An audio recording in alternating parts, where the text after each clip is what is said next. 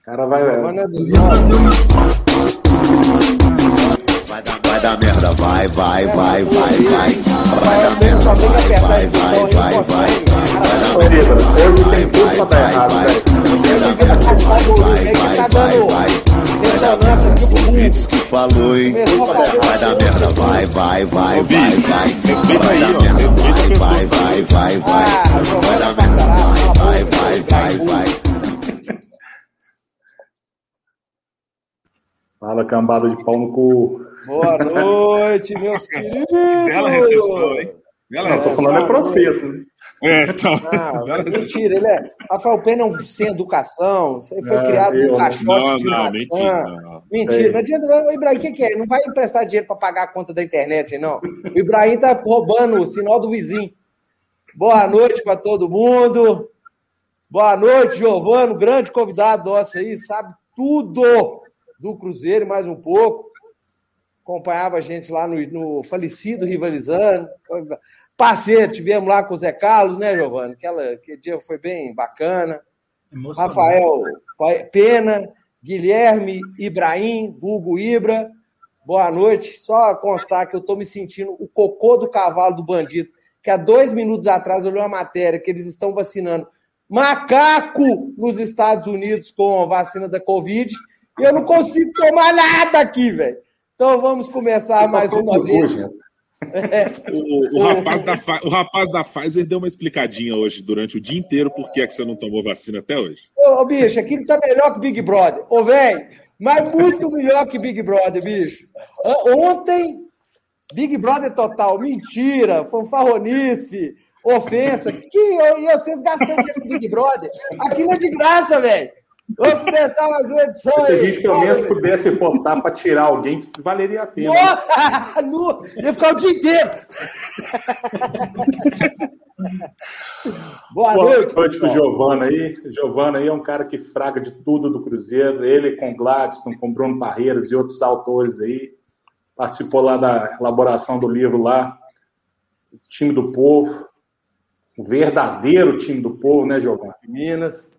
Obrigado aí por você ter aceito o convite aí. Tá sempre com a gente no chat aí. Ao vivo aqui, a cores é bem melhor, né? Bem-vindo, boa noite.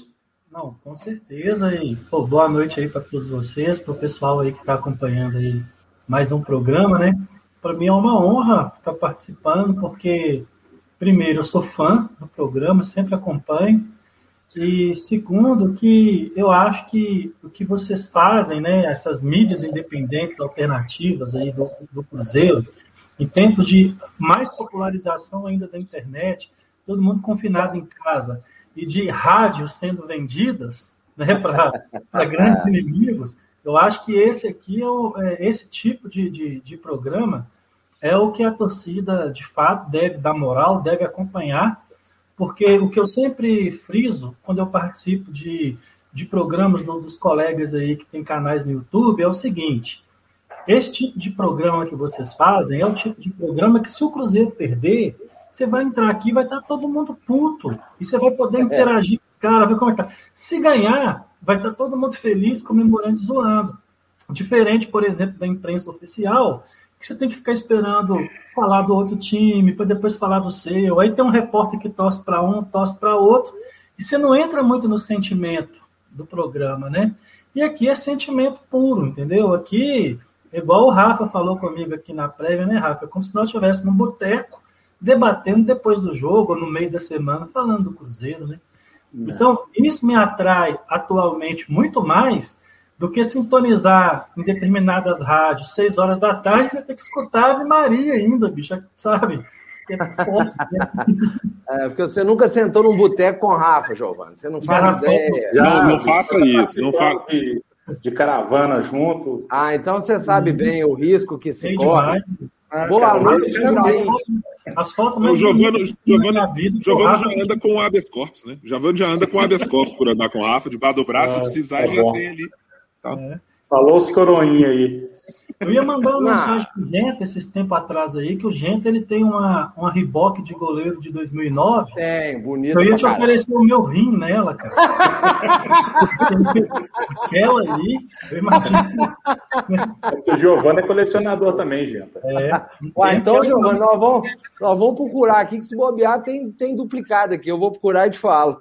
Não, cara, Mas se tivesse transplante de rosto, se tivesse transplante de rosto. rosto, a gente aceitava, Giovano, rapidinho, porque né, a latinha não tá, não Cala tá a das boca, melhores. Itaim. Cala a boca, ri.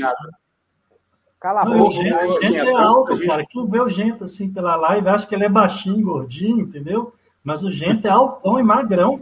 Não, agora o magrão. O magrão, o magrão, aquela época eu tava magrinho, agora eu já tô com meus 110 quilos, Giovanni. Cada dia que passa, vai alto eu sou. Não, Vai Não alto eu sou. não. Você chega numa Não. idade. Não precisa não tem mentir. que mentindo. do Peso, não. Eu, eu não minto minha idade, eu tenho 44 anos. O povo acha que eu tenho 50. Todo dia que 50 de agora, INSS, né? toda vez que eu entro Araújo, agora a Rafa menina fica desconcertada, velho. Ela, tadinha, eu chegava assim, não vacinei ainda não. Ô, dó, dá até dó. Ô, gente, vamos lá.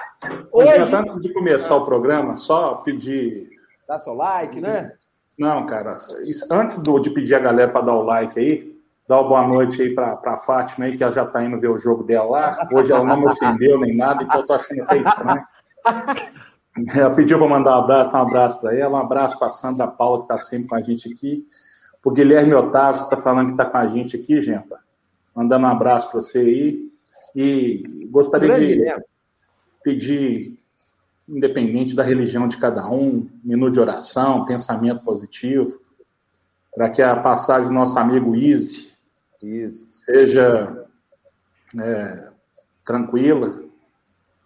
O homem lá de cima tá, cada dia que passa, está convocando mais cruzeirenses brutos aí. Izzy é um cara que era nota 10 com a gente na arquibancada. Igual eu e Giovanni, a gente estava conversando antes, uma, uma pena a música que ele adaptou do Clube da Esquina. Eu sou da América do Sul, não ter vingado ainda nas arquibancadas, mas acredito que quando voltar ao Mineirão, a gente puder entoar essa música em homenagem ao amigo e também ao Cruzeiro, seria bom. Então, para todo mundo aí que está nesse período triste aí da civilização, né? Muitas perdas, muitas provações aí, mas também muito tempo de, de exercício de empatia, de se colocar no lugar do próximo, mandar um abraço para a família do Izzy, para todos os amigos, para todo mundo da TFC que gostava do nosso ex-gordinho, né? Ele fez uma bariátrica lá e ficou magrinho, mas continuou sendo a mesma pessoa. Um abraço, Izzy. Força aí para todo mundo aí que gostava Rafa, onde o juiz estiver, ele vai estar bem, porque não existe ex-gordo. O Isa era feliz por ser gordo, então ele já está bem, melhor que todos nós aí, cara, descansando em paz, né? É Deixa o Maranguape aí, Isa eterno.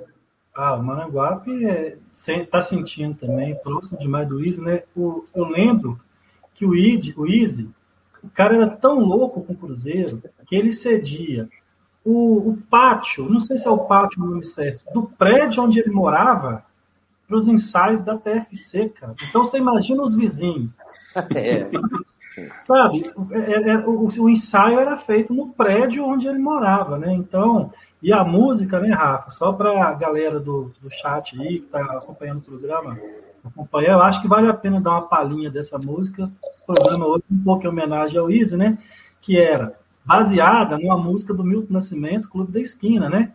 Eu Isso aí. sou da América, América do Sul, Cruzeiro, sempre você. mas agora nós, Olha, nós, nós, campeões, nós nós vamos ser. Sou Sou Cruzeiro, do Minas Gerais. Pois é. Quando voltar, nós vamos entoar esse em homenagem ao Easy, a volta e tudo mais, né? É isso aí. É. Audiência, aproveitar que a audiência está qualificada aqui, mandar um abraço para Ana Rita Izone aí, que é Opa! filha do Guerino Izone aí. Bacana. Show de bola a presença dela aí. Nós vamos combinar um dia da Ana vir aqui. Ontem ela teve na Resenha Celeste aí, nosso amigo Silvio, nosso LG lá. E foi muito massa. A gente vai combinar contigo aí, viu, Ana? um dia para você vir cá para contar as histórias do primeiro camisa 10 do Cruzeiro. É, e é ótimo, assim como a gente fez e está fazendo hoje com, com o Giovano, fez com o Gladstone para falar do time do povo. É essa outra história que a, que a Ana Rita ajuda a contar junto com o nosso grandíssimo Eugênio Moreira, do Guerino Izone, é, é daquelas histórias em, em tempos tão difíceis para a gente, torcedor do Cruzeiro.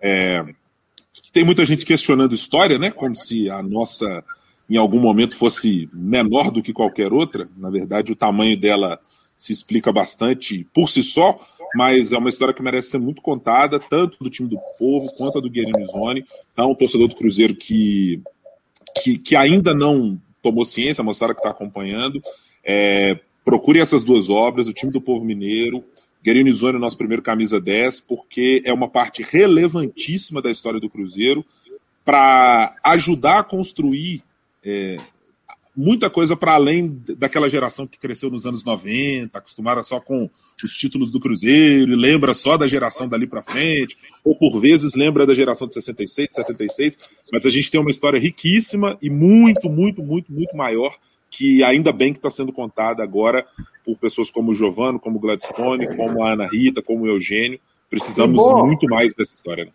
Bom você falar isso, que eu já vou começar, já começou, vou começar o programa com um protesto. É...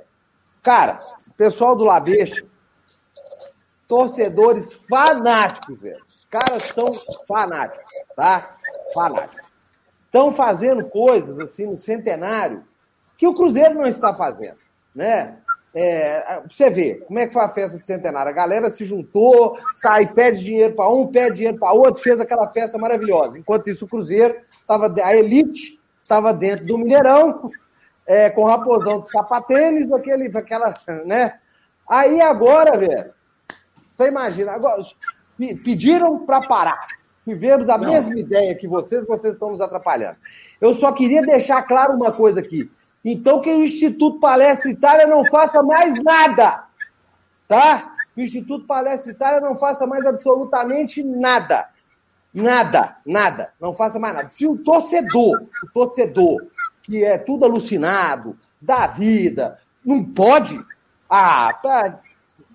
E só para esclarecer, né, gente? Os caras não estão pirateando o produto do Cruzeiro. Nada. Para quem não sabe, as cinco estrelas é uma constelação. É o máximo que eles colocam. Aqui, ó. A bandeira da Austrália, então, tá plagiando nós, né? assim, é uma teoria da conspiração absurda para que fizer para cima dos caras. Os caras não usam nenhum item cuja patente ou marca seja exclusiva do Cruzeiro. As cinco estrelas não são exclusivas. O termo Labecha é um apelido criado pelas torcidas rivais da América do Sul. Giovanni está aqui melhor que ninguém como historiador, como pesquisador, para explicar.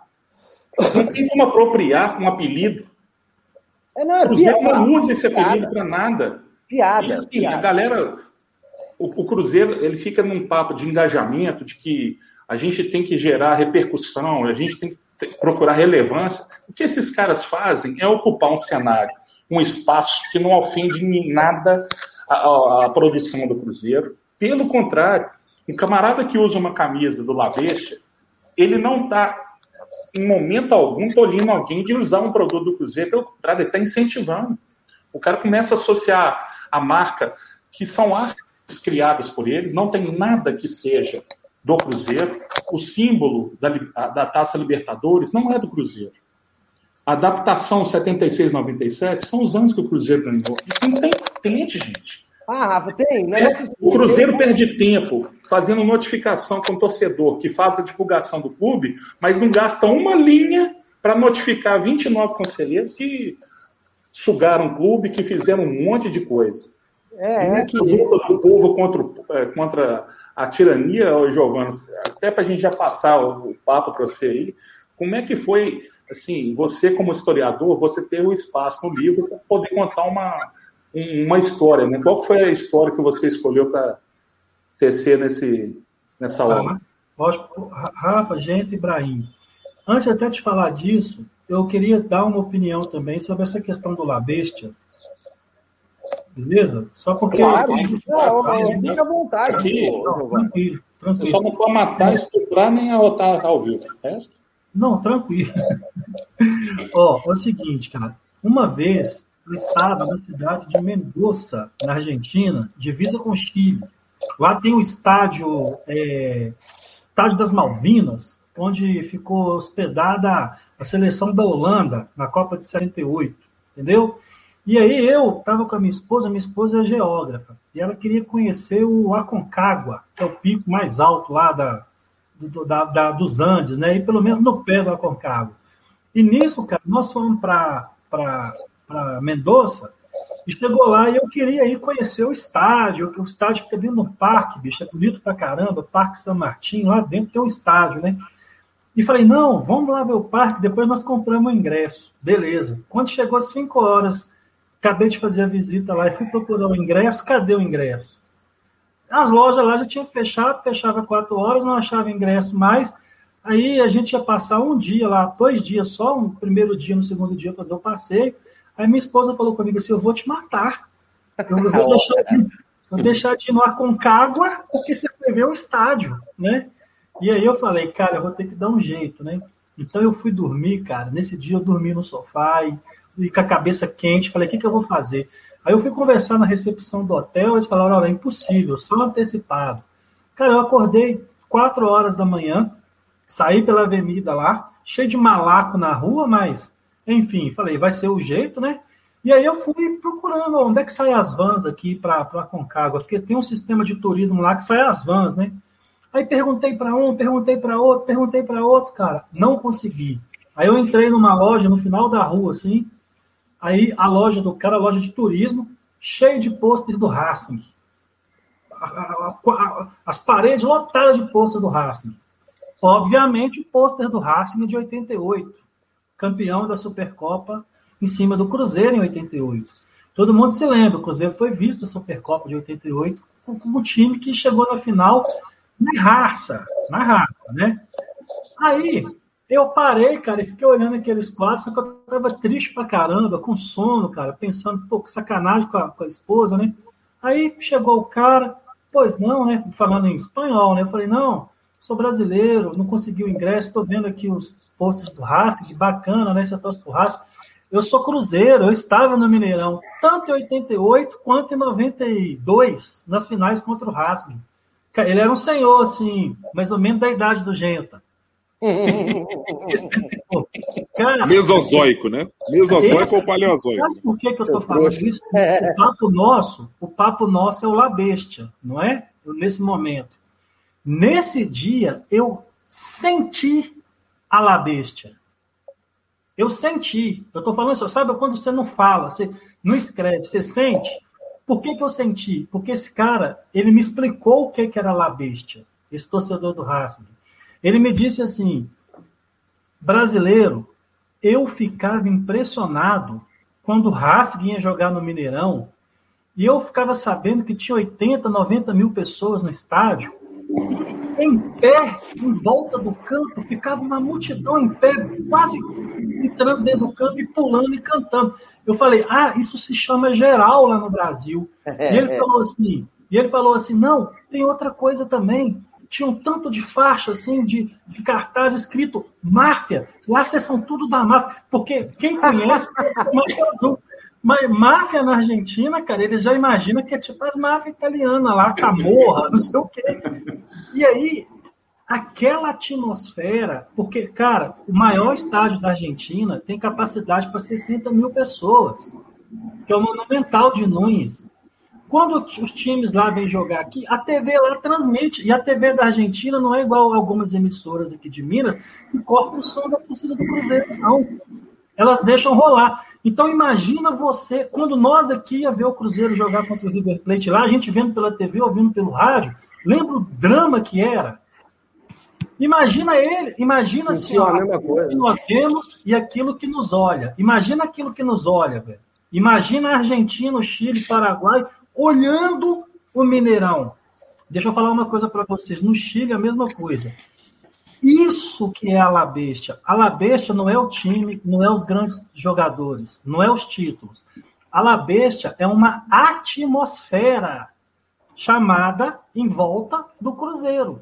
E essa atmosfera chamada La Bestia é a torcida. E eu só estou dizendo isso para dizer o seguinte: o Chacal, o Daniel, é parte da torcida, ele sabe o que é portão 3 e portão 6. Tem gente que faz peças de vestuário, não deve nem saber o que é cultura casuals, não deve nem saber que o futebol envolve uma cultura de estética, de visual, uma moda esportiva. Então, se vocês querem implicar com os caras que produzem cultura casuals para a torcida, olha o Rafa aí, todo no estilo casuals de, de Labecha. Então, eu, eu só time de botando Labecha. Coisa, velho. Quando eu entrar lá na loja do Cruzeiro, pelo amor de Deus, eu não quero sair de lá decepcionado com os produtos que vende lá, não, porque, pelo amor de Deus, os camisinha, o material mequetrefe que vocês fazem, sabe? Então, assim, vocês não sabem o que é a cultura da torcida, vocês não sabem o que é o sentimento de labeja, para poder barrar um cara que está produzindo material cultural, estético, para alimentar a nossa cultura casa do Cruzeiro. Eu, eu, eu tenho uma impressão, Giovano, é, e, e, até vou usar aqui palavras do, do Marco Antônio Lage, é, que foi vice-presidente executivo do Cruzeiro, uma pessoa com conhecimento de marketing, com histórico de trabalho na Fiat, antes de participar da, de gestões anteriores aqui do Cruzeiro, gestões que a gente conheceu muito bem pelos resultados que a gente está vendo agora. É, eu vou usar as aspas dele aqui, quando à época o termo La Bestia foi colocado e apropriado, digamos assim, como uma marca do Cruzeiro. Ele diz o seguinte: abre aspas.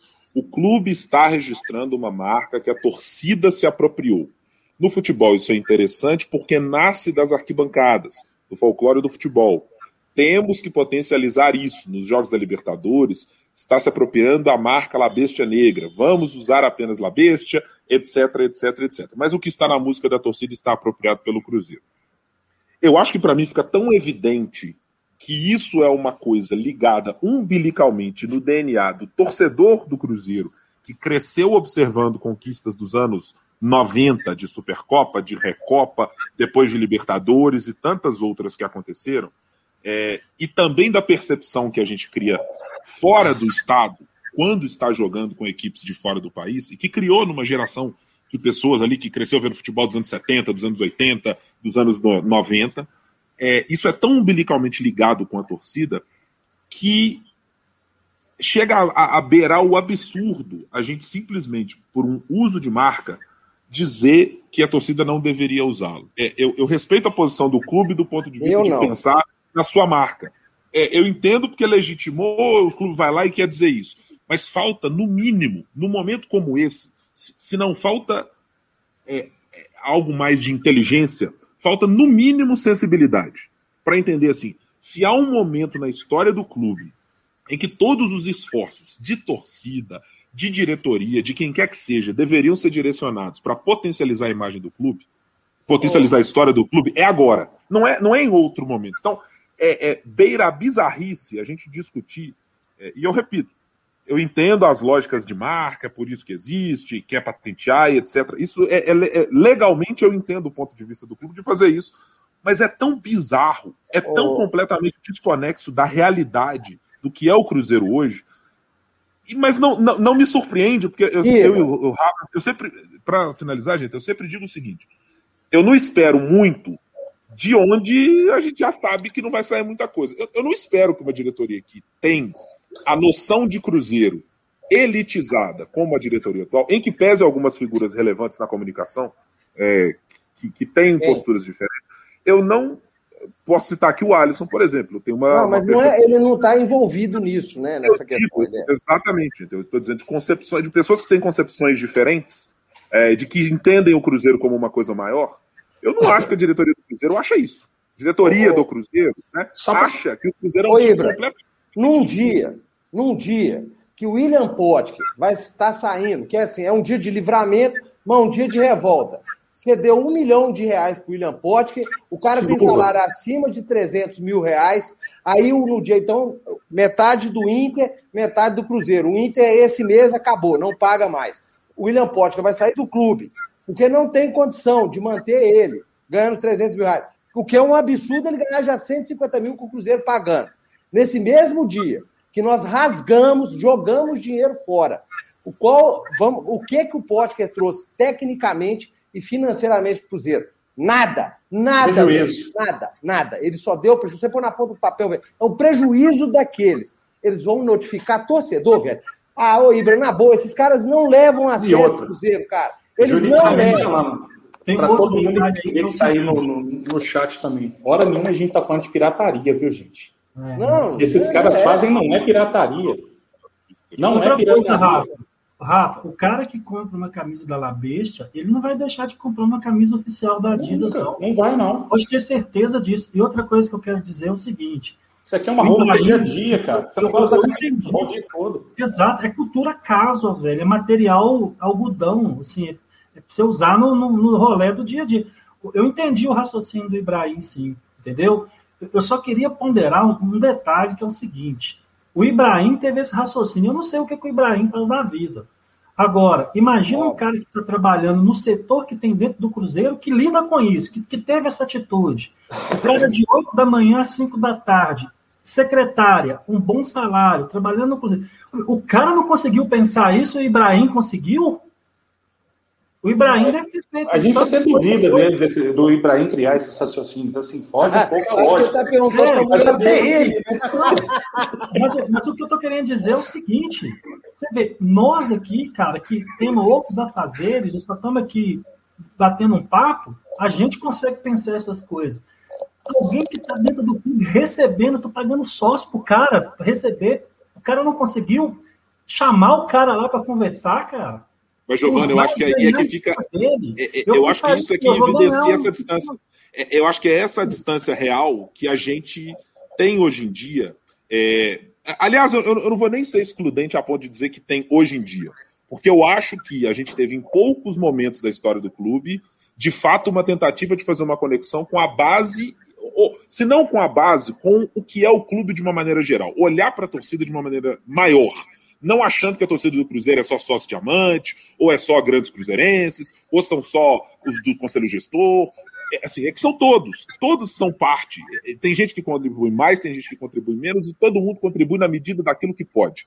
Mas é, me impressiona muito é esse descolamento da realidade do clube nesse momento. Assim, é que não faz muito sentido para mim comprar, é comprar brigas que nesse momento não são frutíferas para o clube. É, se alguém me provar, e eu espero que me prove o contrário, que me diga que é o seguinte: olha, com a utilização por parte do Cruzeiro do produto La Bestia X, nós teremos uma lucratividade assim ou a receita do clube vai aumentar assim a ponto de justificar cobrar qualquer coisa dessa natureza.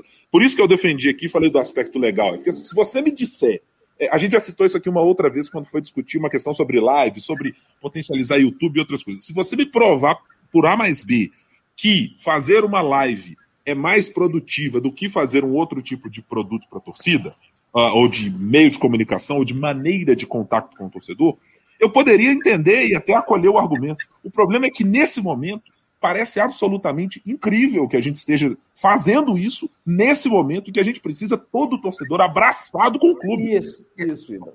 É impressionante. Abraçada, tudo que a gente faz é para afastar. Seja o Isso. investidor, seja o torcedor. Por que, que não chama uma turma e fala assim, gente, o produto de vocês é legal, o mote é, é bacana, a Adidas não explora, vamos fazer um bem bolado. Mas tudo que ela faz é né? no sentido de cisão. É de criar uma barreira, é de criar um ranço, é de criar um abismo que não permite qualquer tipo de Ah. diálogo de um lado com o outro. Não, É o que acontece com o investidor, gente. não, eu sei, aqui, mas você acha. do, do, do Pedrinho, não como investidor, o que ele faz é doação. Eu já falei e repito, o que o Pedrinho faz é doação. Ai, ai. Porque ele não vai ter retorno nunca nesses investimentos que são Mas feitos. você acha que Rafa, o marketing não, do Rafa, Cruzeiro. Os supermercados BH tá, tá, tá lá no manto, cara. É caro. É Tudo caro. bem, mas. Não é doação, não. A gente Eu tá sei, Giovanni, mas a gente Tá chega, por exemplo, família, para. 20 milhões no Quais que são os outros patrocinadores? 38 patrocinadores que a gente tem. Fala assim, traz um jogador. O Pedrinho faz além do patrocínio. Faz além, faz além, concordo. Ele- o combinado, ele faz. Ele faz além do combinado. Aí a questão da doação, que a gente costuma falar aqui, é nesse sentido. Ele vai além do que ele precisaria, contratualmente falando. Ô, Rafa, que dia, que dia, que dia que a, essa diretoria Sapatênis vai, do- vai aí é, aceitar que o torcedor fez algo muito melhor do que eles fazem lá. Que é tudo, mas o que dia que eles vão assumir isso? Nunca, velho. Você vai me desculpar, essa aí não vai assumir nunca, velho. Nunca, nunca, Eu tenho, nunca, nunca. Tem uma outra pergunta, viu, Genta? Vamos supor que nós quatro aqui tivéssemos um projeto de criar um produto do Cruzeiro, futebol de botão, seja o que for. O que, que a gente faz, velho? Tem um lugar lá no site, é, link para você inscrever projetos aqui. Aí alguém analisa seu projeto e dá um retorno. Cara, o Cruzeiro é público, cara. É, é privado, mas é formado por uma questão pública, é, é passional. Então, assim, o ideal seria, quer fazer um projeto sobre o clube, vai envolver o nome do clube, a marca do clube, então manda o projeto para nós. Nós vamos analisar. E ter uma pessoa ali para ficar o dia todo lendo esses projetos. Os caras, eles não são as mentes iluminadas que só eles podem ter ideias para o É, clube. é. Existem outras pessoas que são criativas e sensíveis com a história, com a arquibancada, com o clube, que entende mais a torcida do que eles. Para mim, Então, o apaixonadamente profissional é camareira de motel. Nada contra quem tá. O cara deve estar se esforçando, sei lá o que está acontecendo. Mas aí, cara, foi uma falta de sensibilidade absurda. Porque ao fazer isso, gera isso aqui, ó, joga a gente contra os caras, velho. A gente, os caras têm que trazer, nos levar para o lado deles. E não nos colocar contra eles. Entendeu? Então você pega um cara que está a fim de produzir conteúdo bacana. Os caras nem analisaram o, o teor dos conteúdos, cara. Olha o material que o Rafa tá usando aí, cara. Os caras só produzem material mini. Oh, só para você ter uma ideia, gente, os desenhos do Labe, do, da Labeste são tatuados pela torcida, cara. Eu sei. Eu, Eu quero que você me mostre um torcedor que tatuou alguma estampa da linha é, casa Da do Adidas. Cruzeiro que tem na loja do Cruzeiro. Vai lá e pega uma camisa lá dentro da loja do Cruzeiro agora e fala assim: ó, eu conheço um fulano de tal que tatuou esse desenho aqui. Não existe. Ne- Nesse Mas ela- aspecto, Giovanni, a- Ela até para eu citar, pode.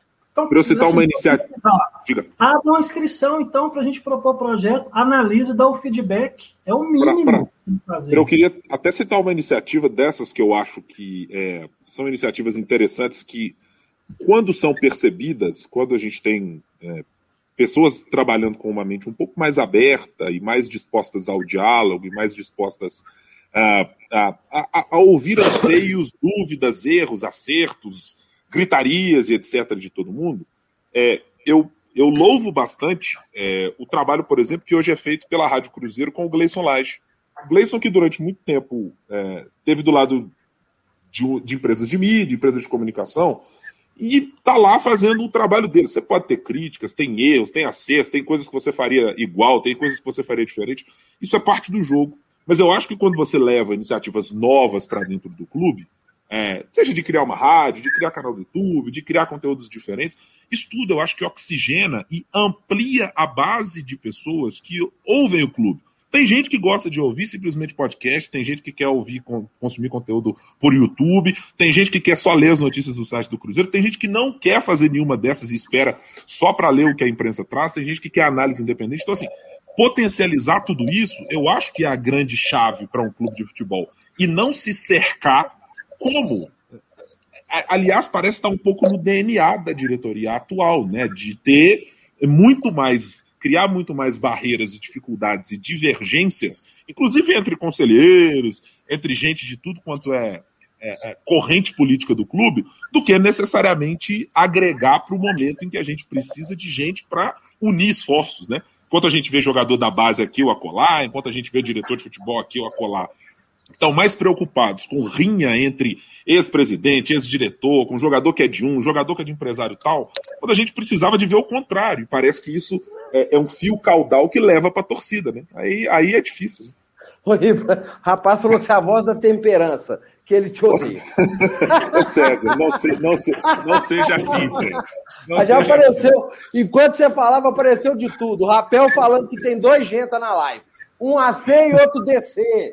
Puta merda, viu? Tá foda, velho. Tá o foda. Beijo de Mara? É, vai cagar. O, o Mara gente, eu entendi que eles estavam falando que nós dois parecemos o ACDC. Olha pra você Não. ver. é, mas é. O Marango, Tá menos Marango- pior, né? É, o Marango mandou um negócio interessante ali. É muito engraçado, é um negócio curiosíssimo, assim. Ele sempre tem a ideia depois que alguém lança. É, esse marketing, tá, tá, ó. Vocês estão, ó. Parabéns. Próximo. Ó, Entrando na questão do, do, do Giovanni, né? Porque o marketing também faz parte da nossa história, né? O Alex Atanásio até mandou um comentário bem legal aqui na live, que ele falou assim, crescemos nossa torcida colocando a marca em tudo. Caderno, lápis, camisa. Quem está lá acha que o clube é fonte inesgotável de recursos. Maior cabide de emprego. Isso aí ele está falando de uma época em que um presidente pegava, pegava os jogadores, visitava as escolas. Conta um pouquinho para a galera que está carente e sedenta de informação sobre a história do Cruzeiro, Giovanni. É, para começar, né, é, igual, mais uma vez eu ressalto, como que é, que é, gostosa a prosa aqui no canal de vocês, né? Hoje eu estou fazendo parte aqui de dentro, mas quando eu não estou aqui dentro, eu estou lá fora no chat. Por isso que eu me identifico com as postagens do chat aí. É, cara, para começar, o que eu tenho para dizer é o seguinte: eu sou mesmo historiador de profissão, né? Eu fiz aí uma carreira na, na, na historiografia aí longa, graduação, especialização, mestrado, doutorado, pós-doutorado. Então, eu estou falando, quando eu, é, é, usando esses títulos acadêmicos que eu conquistei com muito esforço ao longo da vida, é para legitimar uma frase que eu vou dizer para vocês aqui agora mesmo, que é o Cruzeiro ele tem uma das histórias de clube mais lindas do mundo, do mundo. No entanto, é uma história muito pouco explorada e aí eu corroboro com o Rafa aí, principalmente porque quem cuida dessas vendas de produtos nossos que poderia explorar muito mais, entendeu? É, quando vocês citaram aí essas, essas ações que o Felício Brandt fazia, que colocava os jogadores para sair de Kombi distribuindo material escolar nos pontos de ônibus, subir favela e tal, nessa época aí, a torcida do Cruzeiro já era gigante. É porque, na minha opinião, tá? Eu, isso aqui é uma questão de opinião, não é de pesquisa. É que o Felício Brandi ele já sentiu o peso da, da, da, imprensa mineira contrária. E ele percebeu que se por ele ele não fizesse uma ação ali para angariar torcedor, para gerar esse engajamento, a mídia poderia ter feito um trabalho muito mais destrutivo no imaginário da torcida do que ela já fez. Mas, pegando um gancho então nessa parte aí que é da história, é, o Cruzeiro, primeiro, antes de qualquer outra coisa, ele foi uma torcida. Uma torcida. Porque existia uma demanda na colônia de imigrantes italianos em Belo Horizonte, antes da década de 20, para a formação de um clube que as representasse, lembrando que era uma colônia formada esmagadoramente por pessoas que vieram trabalhar na construção civil, porque quando, quando, quando as pessoas dizem assim, ah, o Cruzeiro foi fundado por italianos, foi construído por italianos, tem que colocar um asterisco aí. Não é o Cruzeiro que foi fundado e, vamos dizer, construído pelo trabalho dos italianos, não. É Belo Horizonte. Esses italianos, no trabalho braçal, eles fizeram a cidade primeiro. Depois que eles fizeram a cidade, trabalhando na construção civil, aí sim começaram a surgir os clubes. Então, não é só o Cruzeiro, é Belo Horizonte. Aí, dentro de Belo Horizonte, aí sim, depois de um tempo, eles pensaram num clube que representasse essa colônia que existia aqui dentro. Então, você tinha primeiro uma demanda, uma população, uma torcida que pediu por um clube. E só depois o clube foi criado. Só esse detalhe já faz essa história ser fascinante, porque é na contramão de tudo. Geralmente se funda um clube como estudantes, filhos de médicos, pequenos burgueses no parque municipal, e depois, a partir da fundação do clube, o clube vai ganhando torcida, né? No Cruzeiro aconteceu o contrário. Primeiro você teve uma demanda da torcida, para depois essa torcida, por uma série de ações, no, no, no domingo de verão, em 1921, 2 de janeiro de 21, fundar um clube. Então, é o contrário a história do Cruzeiro. Primeiro nós somos torcida, depois nós somos um clube de futebol. E isso só para começar. Nosso bate-papo aí. Ô, Ana, que coisa. A Ana colocou uma mensagem aqui, olha isso aí. Gente, você imagina. O Rafa, deixa eu vou pegar. Você tinha tirado que eu fui colocar o doença mental. Tá, Vocês vão ficar no tiro e põe aí, e aí não. É, não Rafael ter... Pena nasceu é de sete meses, velho. Nem a mãe é. dele conseguiu segurar ele, velho. Mas se eu vou segurar ele aqui, meu avô, João Isoni, foi um dos italianos imigrantes que trabalharam na construção, que foi um dos comerciantes que fundaram Palestra Itália em 1921. Grato ao seu avô, grato a esse monte de cruzeirenses bárbaro que criaram essa instituição gigantesca que hoje está sofrendo um cadinho aí, mas com muita força de vontade aí. Outra participação aqui, até do Anísio aqui, são muitos os mitos criados a respeito do Cruzeiro. Muitos mitos são mentirosos, como por exemplo, somente italianos poderiam, podiam jogar ou serem sócios do Palestra Itália. Um abraço, Anísio! E essa informação aí, Tchau. a torcida tem que agradecer ao Anísio, hein? Ele que traduziu essas atas, ele que divulgou isso em primeira mão. O Anísio também é um cara que. Pô, o Anísio é como se fosse o meu padrinho aí nessas questões de pesquisa do Cruzeiro. Eu sempre consulto ele. Nós temos um grupo né, de historiadores do Cruzeiro. E o Anísio, que, que essa revelação. Cara, vocês lembram daqueles álbuns de figurinha que tinham na, na, na década de 80, 90, né? A Panini e outras. É, se você pegar o texto do que está escrito sobre o Cruzeiro ali, você suicida, bicho. É, é um negócio assustador. Lembra que vinha com as historinhas dos clubes? Assim, é, aí, enfim, essa ideia de que o Cruzeiro era um clube restrito da colônia italiana, cara, que não aceitava pessoas que não fossem da colônia, isso já foi por água abaixo também. Não era isso.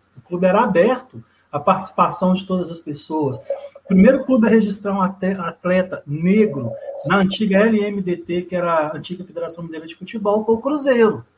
O, Entendeu? O cara, o, o então, Giovanni, é, uma é pessoa, uma pessoa que fala um trem desse, que um clube formado por italiano ia privar outras pessoas de participar, é que não conhece o italiano, né? Esse povo maluco que é o italiano e tudo. Só daí você vê que é uma grande bobagem. Se você conhecer um pouquinho da história da Itália, é um povo tudo que não liga para esses negócios, não tem esse tipo de coisa.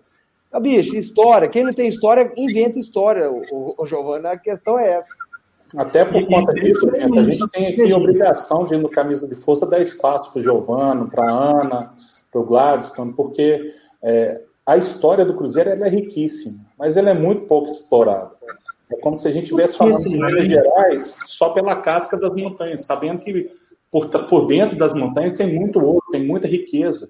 O Cruzeiro, o que ele faz é blindar essa riqueza de ser explorada. E à medida que ele faz essa blindagem, a gente dá espaço para um monte de gente mal intencionada repetindo as mentiras.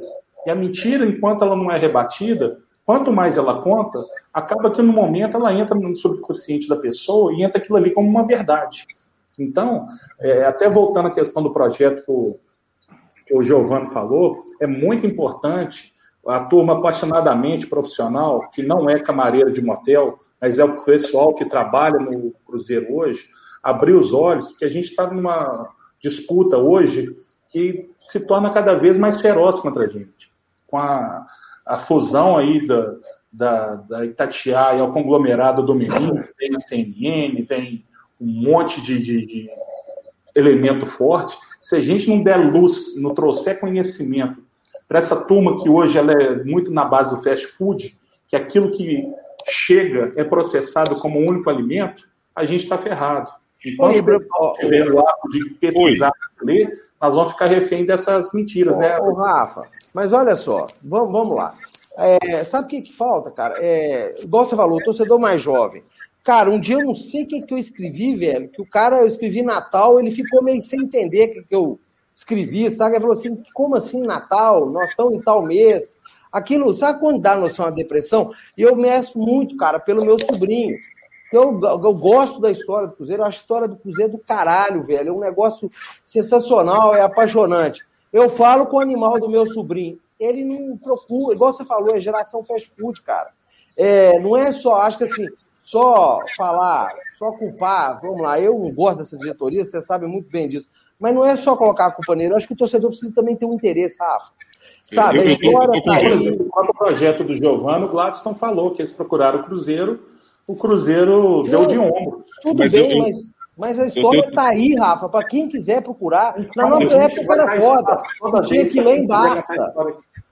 Mas eu, é, tenho a impressão, eu, eu, eu, de certa maneira, Rafa e Giovanni, eu, eu compartilho um pouco dessa visão do Genta, é, e, e acho que assim, o Cruzeiro, falta ao Cruzeiro uma coisa que. E acho que falta a maioria dos clubes de futebol. Talvez quem tenha isso muito bem estruturado mesmo, para valer, é o Santos Futebol Clube, que, que, trata a sua história e trata os seus ídolos de uma maneira assim. Uh, mais, mais, orga, mais organizada, mais acolhedora, inclusive de participação dos ídolos, não é esporadicamente, não. O Pepe não participa do Santos porque a diretoria A, B ou C é, é, quer o ele é Pepe, é não. Né? Ele é atemporal, ele faz parte do Santos como alguém relevante. Não quer dizer que o Pepe vai revelar 50 jogadores por ano, essa não é a obrigação dele, mas é, é, é, tratar uma figura desse tamanho com o tamanho que ela merece. Mas eu tenho a impressão um pouco que, é, até pegando uma coisa que o Giovano falou, a respeito da percepção, da, da, opinião dele sobre o que o Felício Brandi achava e de, de críticas ali à mídia ou qualquer coisa assim, é, eu tenho uma impressão de que isso nunca foi trabalhado no Cruzeiro institucionalmente. Quer dizer, a gente, a, a gente como, como instituição, e, e, aí não é a presidente A, B ou C, é de Felício Brandi a César Massi a, aos últimos que estiveram aí, que eu não, não quero citar o nome para não passar mal aqui, não dar gastrite. É, mas é que eu acho que a gente institucionalmente, a gente nunca se preocupou com isso. A gente sempre pegou uma parte da história e levou para as pessoas dizendo assim: a gente é moderno, a gente faz isso, a gente funciona, isso aqui é isso aqui, isso aqui, isso aqui. Mas a gente não se preocupou. Eu, eu digo por uma experiência pessoal. É, eu demorei anos para saber do Cruzeiro perder, depois de ter ganho a Libertadores é, de 76, quando eu fui ao Museu do Boca, é que eu fui olhar no ano seguinte que teve lá uma final assim, assim, assim, assado, num 5 a 4 nos pênaltis, etc que é uma coisa que é da história do clube. Não é só a conquista, não é só a vitória, é a história. Quem participou é quem teve lá. É, e eu olhei e falei: bom, eu fui ao, ao, ao, Estádio Nacional de Montevidéu e tem lá uma camisa do Cruzeiro. Eu vou ao Museu do Boca ter uma referência. Quando é que a gente, institucionalmente, como clube, tratou essa memória histórica do clube da maneira que ela merece? Eu acho que nunca. Acho que nunca. E se agora a gente tem essa discussão, tem a Ana Izone, Uh, tem, tem outros escritores, eu não vou citar aqui por, por, uh, por lembrança todos eles, mas todo mundo que está participando de projetos assim, acho que tem um pouco do espírito do tempo de hoje em dia a gente buscar esse retorno, ter mais informações e ter gente como o Giovano que estuda, se especializa, tem informação para isso. Mas acho que do ponto de vista institucional, historicamente, a gente relegou isso para milésimo plano, para não dizer que a gente nunca não. se preocupou com a história do clube. Diga, Giovano. Tem uma coisa que é pior aí, Ibrahim e os demais colegas também. É, gente, é tanta coisa. Vocês vão falando, passa, via, passa o universo na minha cabeça aqui.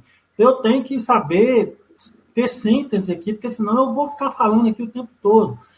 É, o que eu querendo dizer é o seguinte, cara, é, a narrativa Cruzeiro pós-66 é uma das coisas assim mais prejudiciais à memória do Cruzeiro que existe no momento nós temos, igual eu falei para você, um grupo de, de torcedores, pesquisadores do clube organizados, nós estamos tentando combater isso. Tem um cara especial aí que qualquer dia eu acho que vocês poderiam convidar ele também, que se chama Romero Marconi, que é um cara fora de série também, conhece demais. O que eu quero dizer é o seguinte: antes de 66, você tem jogadores do Cruzeiro que são notáveis, jogadores que jogaram em seleção italiana, jogadores que tiveram passagem pela seleção brasileira. Sabe, você teve grandes esquadrões do Palestra Itália que marcaram a época em Belo Horizonte. E se você perguntar à torcida do Cruzeiro, 90% não vai saber quem foi o Nijinho, por exemplo. E não, o Nijinho. Se o Nijinho virasse um filme, cara, seriam uns. uns, uns cara, só, só para vocês terem uma ideia, bicho, o Nijinho. Oh, tem, tem situação de jogador do Cruzeiro que foi embora da Itália porque não aceitou lutar na guerra da Abissínia, que era uma guerra contra a Etiópia na época lá do fascismo. Então, assim, eu estou querendo dizer que tem uma história incrível antes de 66 que a nossa torcida, se não conhece, conhece. a final dos Libertadores de 77, imagina a história antes de 66. E aí, o que nós temos que entender é o seguinte: o Palestra é um clube que surge no final da Primeira Guerra Mundial, a, Primeira Guerra acaba em 19. A elaboração do palestra foi em 20, porque ele é fundado 2 de janeiro de 21. Então ele foi pensado em 20. E o palestra muda de nome para Cruzeiro em 42, no meio da Segunda Guerra Mundial. Então, é um fenômeno isso. O Palestra Itália ele existiu entre as duas guerras. Ele surge no fim da primeira e muda para Cruzeiro no fim da segunda. Isso por si só é um fenômeno e muda de nome por causa de uma imposição ditatorial. Decreto do governo que obriga as referências da Itália, Alemanha e Japão, que eram os países do eixo na época. Então, essa história, ela é brilhante. Eu sei, tem que dar um crédito, porque eu sei que tem pessoas que estão ligadas ao Cruzeiro, que estão trabalhando aí numa produção bacana, se eu não me engano, vai sair filme, vai sair material sobre isso. Só que ainda assim é muito pouco. E, e, e só para concluir essa situação, dois pontos só. Primeiro, existiu sim uma narrativa midiática contrária a essa história maravilhosa do Cruzeiro, no sentido de tentar abafar. Como você vai observar bastante nessas duas semanas, que vocês, vocês vão perceber grandes comunicadores de grandes veículos de imprensa em Minas Gerais chamar Atlético América de clássico das multidões. O que eu tenho para dizer sobre isso é o seguinte: se Atlético e América for clássico das multidões, tirando o apelido, mas se for o clássico que levava mais público e mais torcida, antes da década de 60, até o surgimento do palestra, eu como uma, um lobo guará, uma nota de 200 não, O lobo guará não, tadinho. Não. Ah, se eu não me engano, a nota de 200 é um lobo guará, né? É. é por isso que eu estou falando. A, a lobo ah, guará, é. entendeu? Na Praça 7, vocês podem filmar e passar aqui no canal se alguém provar isso. Só que sabe o que, que vai acontecer? Palestra e Atlético era o clássico que levava mais público. O Palestra tem maior média de público em vários campeonatos antes de 66. Agora, por que, que essa narrativa existe? Vocês vão escutar ela exaustivamente nessas duas semanas. Amanhã, a rádio que foi vendida aí para a construtora, pode ser que comece os programas dizendo: vem aí, domingo, clássico das multidões. Eu já falei, eu como uma nota de 200 na Praça 7 se alguém provar isso, porque isso é mentira. Então, pessoal, foi criado um tanto de discurso mentiroso, como, por exemplo, Cruzeiro é time de toca de bola, o rival é time de raça, a torcida do Cruzeiro é exigente, a torcida do rival é apaixonada. Esses discursos, cara, que a gente acha que não tem nada a ver, que passa batido, entra no ouvido e sai no outro, não sai. Isso constrói imaginários sociais. E isso é terrível para o clube, terrível para o imaginário da geração do clube. Onde vai parar o nome lá de uma sala de imprensa do Cruzeiro de Januário Carneiro? Você está entendendo? Um dos mais perniciosos aí contra o Cruzeiro. E aí, esse era um ponto. Os Fantoni, que é um desenho, inclusive. Maranguape, esse pessoal do explorou. Maranguape que mandou, tá? Maranguape, obrigado. Sabe dos Fantoni, né? Agora, o último ponto que eu queria dizer é um ponto que o Ibrahim tocou e falou várias vezes na fala dele, para fechar aqui. Museu. Ou, tem gente que acha, bicho, que museu é aqueles quadros na parede que as pessoas que entendem de arte ficam lá contemplando. Cara, isso é uma ideia de museu lá do século XIX, velho. museu hoje é interativo, é informatizado. Você entra com, com mil reais no museu, cara, quando você sai do museu, você sai sem nada. Que o é, museu é pepelinho é, comprar, bicho. Fala que museu é uma coisa não interativa para o MoMA, né, Giovanni? Para entender o que é isso. Não, e para concluir, eu estou morando lá perto da fronteira com o Paraguai, lá, cara, que eu passei no concurso e fui trabalhar lá, né? Cara, o Cerro Portem tem museu, o Olímpia tem museu, velho. Sabe, da mesma o, que, o que eles têm que entender, para fechar mesmo, agora eu prometo, é que o museu não é um lugar para você ir ficar contemplando as estátuas e camisas históricas do clube, não. O Museu do Cruzeiro em Belo Horizonte, ele seria um cartão postal, ele entraria para a rota turística de BH. Quem que está nesse chat aqui, e quem de nós aqui, que não tem uma tia, um tio, um parente que é do interior de Minas? A nossa geração é uma geração de pessoas que são filhas do interior de Minas. Tá? BH, em 1950, entre 50 e 80, a população de BH quintuplica, porque é o povo que veio do interior para trabalhar aqui. Então, até hoje, todos nós temos uma cidadezinha do interior que nós vamos passar uns dias para ver uns parentes, e temos parentes do interior que vêm passar um tempo aqui na nossa casa, na Grande BH. Você já pensou a utilidade que o Museu do Cruzeiro teria em termos de turismo em Belo Horizonte, oh. você ia pegar o seu, seu sobrinho, sua tia, seu avô e falar assim, ô vô, vamos passear lá no Museu do Cruzeiro. O cara já saía de, do Museu do Cruzeiro, já caía dentro da loja, com bar, com souvenir, com boneco, com brinquedo para criança. Cara, eu vou te dizer, eu trabalho o dia todo como professor. Eu pensei isso, mas dentro do clube. Ninguém pode pensar isso, cara. É alugar um espaço, bicho, e fazer um museu. É, sabe? Cara, vou dizer mais uma vez: clubes bem menores que o Cruzeiro na América do Sul têm isso, né? E agora eu prometo que é a última coisa mesmo. Esse é só pontual. Ibrahim, licença para nada, não. Que foi construída também aí no imaginário nosso é o narrativa, a narrativa do time que foi roubado. Se o rival foi prejudicado naquela, naquela semifinal contra o Flamengo da Libertadores, lá que o Wright fez o que Nós fez. em 74. Apesar de eu achar, apesar de eu achar que, o, que o Reinaldo 2010. tem um carrinho por trás mesmo do, do Zico, né? Eu sou a favor do Wright naquela final, eu acho que não aconteceu nada. É, cara, a narrativa do, do gol de 74 e da, da, da, da final da, da Libertadores de 77, que o jogador do, do Cruzeiro bate, como é que foi mesmo? Bateu o pênalti na. Ah, o jogador do Boca bateu o pênalti na trave. O juiz mandou repetir. Me lembro, o juiz mandou voltar. Então, assim, você tem duas narrativas de roubo contra o Cruzeiro que são um final de Libertadores. E ninguém na mídia comenta. Eu tive Agora, o prazer de a- chamar o Amando Marques de O ladrão. Flamengo em 81 é o, o, jo- o jogo que ficou entendido como roubo da história. E o entendeu? incrível desse jogo, que parece que aquilo era uma final, né? E não era, velho. Esse cara tava como se fosse na fase de grupo. Eu, eu, eu, Não, nessa- eu, eu não, eu não vou discordar Não do Giovanni. final, não. Mas eu, eu, não- eu não vou, vou nem. Não é exatamente uma discordância, não, Giovanni. Mas eu acho que aí é, é só uma questão de proporção. É que assim, como a gente tem muito mais conquista, né? Muito, É. é pouco. Eles Muito potencializam, né? Fica parecendo que né, o episódio de 81 pro Atlético é um negócio enorme. Por quê? Porque assim, tirante aquilo, né? O que sobrava? Sobrava um título de 71 que ninguém tinha visto. Então aquilo era uma, uma, uma marca épica que eu, eu, eu entendo, entendo o seu argumento da narrativa, de fato, concordo com ele que falta conhecimento para muitos de nós é, que trabalhamos em mídia, é, de ler a história dos clubes mais, mais a fundo, etc. Eu não, eu não tenho sombra de dúvida, acho que o déficit educacional nosso de leitura é um problema nacional para muito além é, de profissionais de imprensa, etc. É, mas eu acho que esse caso específico tem muito a ver é, é com assim o episódio. Eu vou citar um outro episódio, por exemplo, que para mim é muito é, marcante nisso.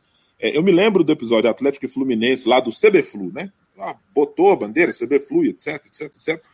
E quando você vai olhar a realidade, aquilo, aquilo era escorado exatamente numa carência do tamanho do universo. Não tem nenhuma outra conquista. Era assim, mas meu Deus do céu, nunca vamos ganhar nada, não vai acontecer nada. Tem muito. né? Porque eles estavam com Essa- 12 pontos de frente e Isso. Rafa. Eu- Eu acho que tem muito a ver com, com assim, neste caso específico do Cruzeiro não ah, ah, lembrar muito isso. Tem, obviamente, naquilo que eu tenho certeza que a gente concorda, que é a falta da gente tratar a nossa história do, do, do, marco zero até os dias de hoje, como ela merece. Mas eu acho que nesse caso ela tem muito a ver, é exatamente assim. É que se fizer um programa com, com erros contra, erros a favor, e com conquistas a favor, fica sacanagem, né? Vai ficar uma distância do tamanho da galáxia. Eu, eu- mas eu entendo, entendo, concordo contigo. Não, sim. Eu só queria reforçar que até os anos 80 tinha aquele papo, né? O Cruzeiro ganhou uma Libertadores, o rival ganhou um brasileiro, né? E a- já nos anos 80 já tinha essa narrativa, entendeu? De que eles eram um Claro. time roubado, não sei o quê. Mas, mas tem razão. Agora, só para tocar num outro ponto aqui, a- a- as narrativas sobre torcida, imaginário da torcida, essas são revoltantes demais, cara. Eu lembro, tipo, nos anos 90, quando chegava um jogador no Cruzeiro, a primeira repor- pergunta que o repórter da- das rádios, principalmente mais famosas aí, faziam era assim: como é que é para você ter que disputar posição com fulano de tal? Você veio para ser titular, para assumir a camisa, o cara já chegava ele já colocava uma atenção no cara, bicho. Vai ter que disputar posição, já tipo querendo quase que criar uma intriga.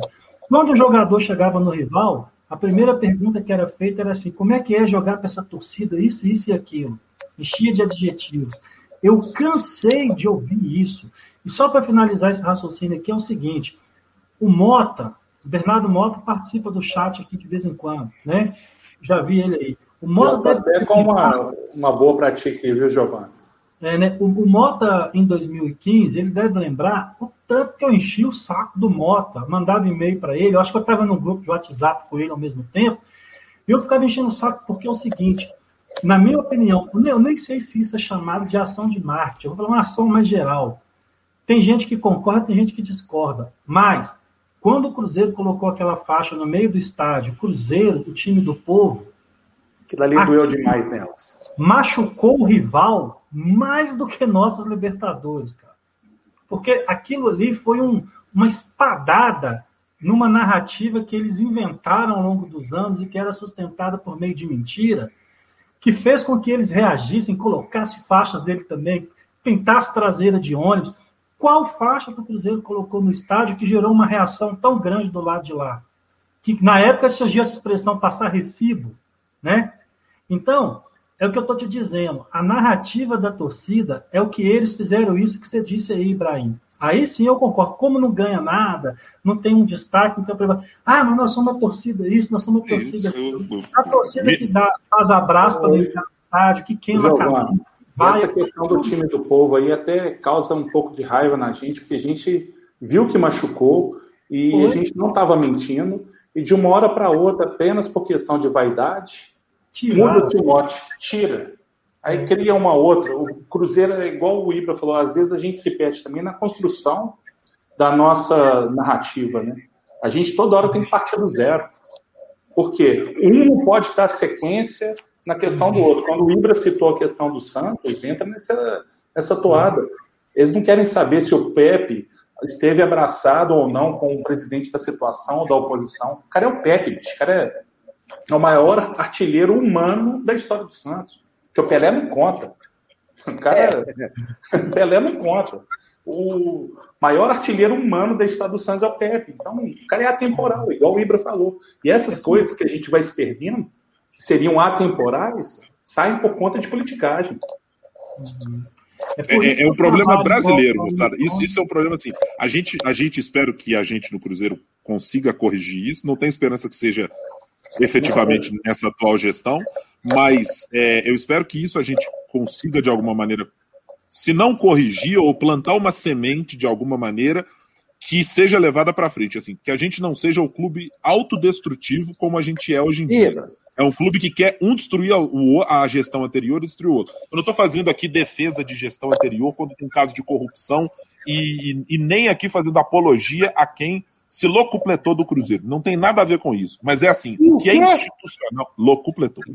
Quem é institucionalmente é, responsável por manter o Cruzeiro. É mais ou menos assim. A gente tem no Brasil essa história de presidência da República, gestão de um e de outro, vem para destruir um do outro. É só dizer que o, que o anterior fez coisa ruim.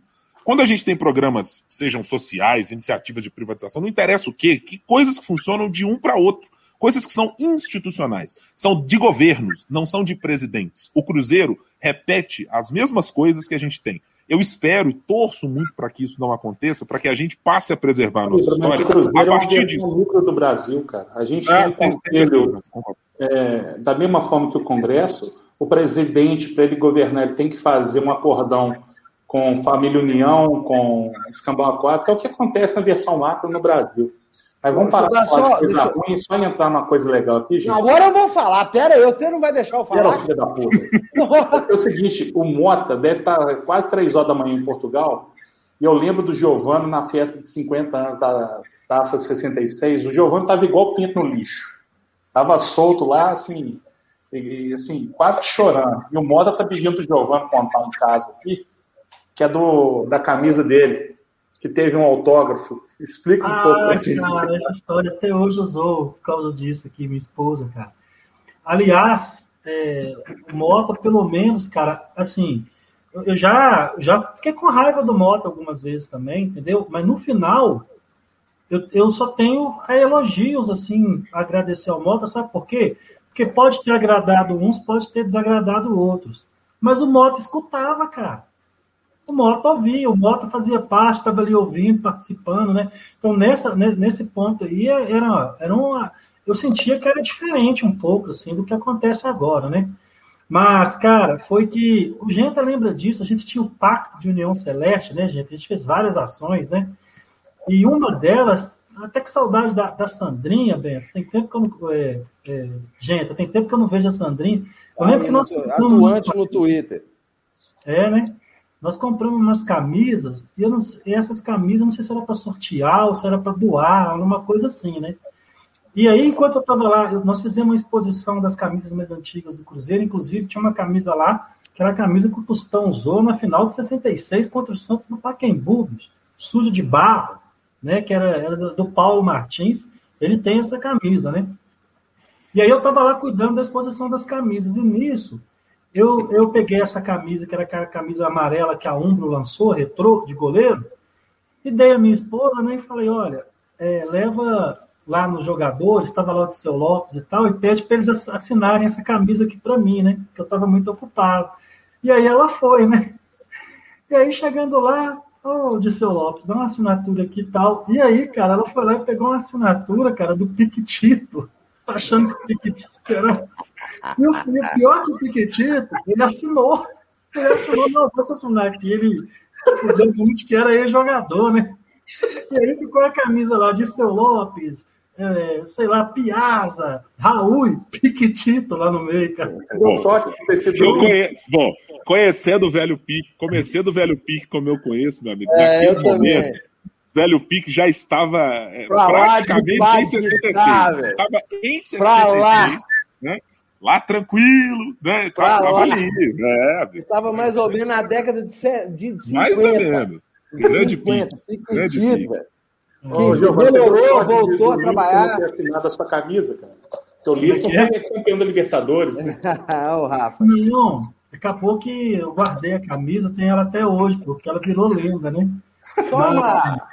Saudade dessa época, bicho, porque a gente conseguia fazer esse tipo de evento e o pessoal, sei lá, do Cruzeiro, tava junto ali, cara, deram apoio, né?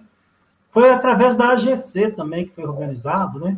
Então, essa época aí dá um pouco de saudade. Hoje, se for comemorar o centenário, a torcida faz lá sem apoio nenhum, né, cara? Isso aí, sinceramente, deixa um pouco chateado, sim. Mas eu espero que mude, que melhore, que o pessoal ponha a mão na consciência aí, porque Cruzeiro é do povo, cara. Quando eu falo povo, eu não estou falando do pobre, eu estou falando de todos, do rico, do, de tudo. De, eu falo assim, é, a camada populacional. Ó, Minas Gerais. Um outro detalhe aqui, né? A imprensa também, ela tem mania de tratar o tamanho das torcidas como polêmica. Cara, se você falar assim, Rio de Janeiro, Flamengo, São Paulo, Corinthians, Rio Grande do Sul, Grêmio, por mais que os torcedores do Inter ficam chateados. A gente sabe que a torcida do Grêmio virou a torcida do Inter já foi maior.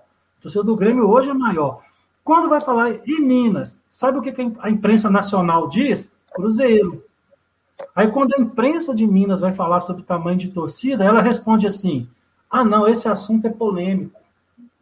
Só que na hora de chamar o outro de massa, não tem polêmica. Vocês já repararam isso? Chama de massa o tempo todo, aí não tem polêmica. Mas na hora que vai falar assim, tamanho de torcida, ah, esse assunto é muito polêmico. A imprensa de Minas não se refere ao Cruzeiro como maior torcida de Minas. Alguém tem dúvida disso? Eu não tenho. Se Minas Gerais tem uma população de mais de 20 milhões de habitantes, e se a torcida do Cruzeiro é a maioria da torcida dentro do Estado, o Estado de Minas não tem maioria das pessoas que são da camada da elite da população. A maioria das pessoas são da camada mais pobre. Então, você pega a maior população dentro do Estado que já estão a segunda maior população do Brasil. Tem gente que acha que é o Rio de Janeiro, não é. É Minas Gerais. Primeira população do Brasil por estado é São Paulo. A segunda maior população do Brasil é Minas Gerais. Então, dentro do segundo estado mais populoso do Brasil, a maior torcida é a do Cruzeiro. Então, se você pegar essa camada de população que é maior dentro do estado, condiz, justifica, legitima a expressão time do povo mineiro. Isso não é uma expressão de linguagem, não é uma palavra que nós estamos inventando, não. Isso é fato, isso é dado. É só você mas, mas Giovano, eu, eu, eu vou usar só um exemplo. De, mas vou usar um exemplo de como é, existe uma diferença quando institucionalmente você abraça certas causas e você se reconhece nelas.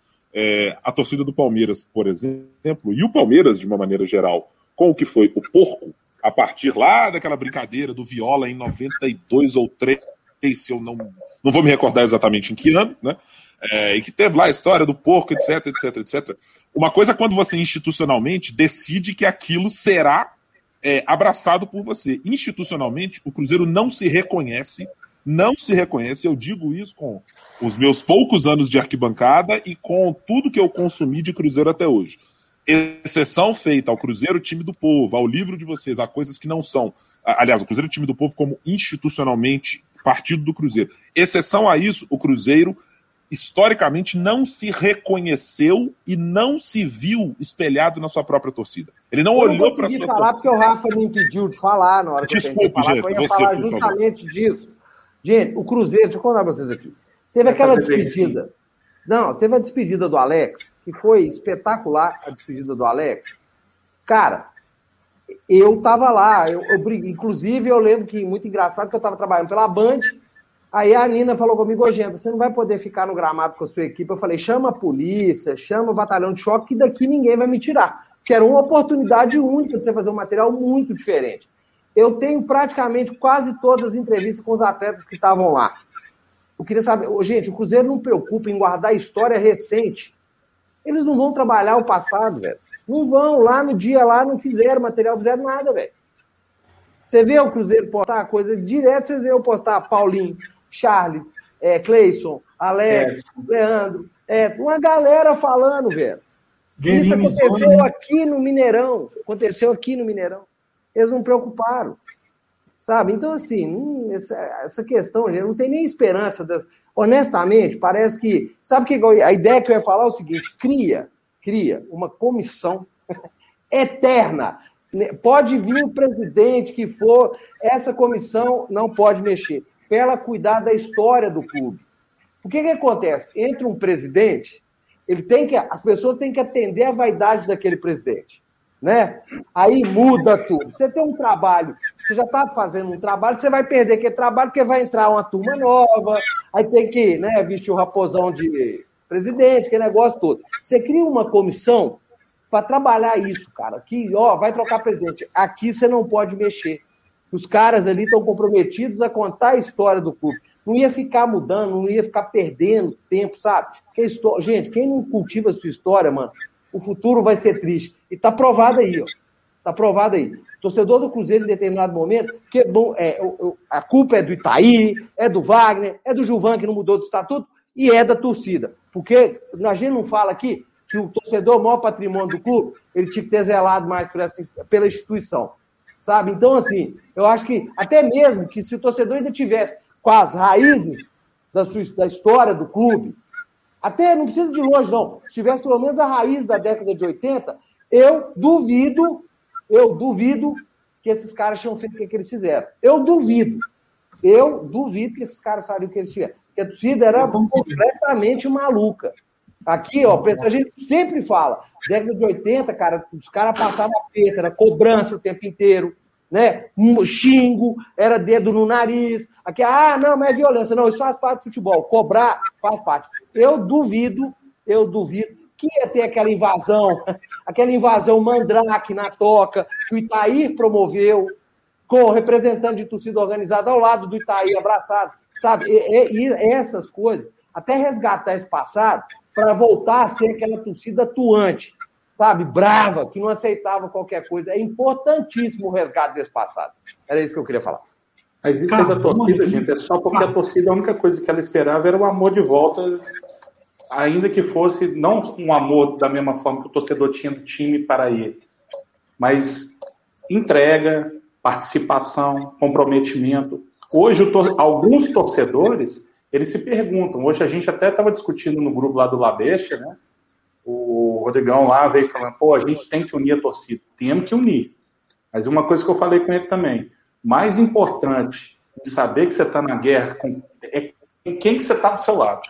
É, Tem meu- muita gente aí que depois que o negócio estourou, é que viu, porra, tá todo mundo jogando pedra pro lado de lá, eu vou jogar também, mesmo se eu já tive do lado de lá.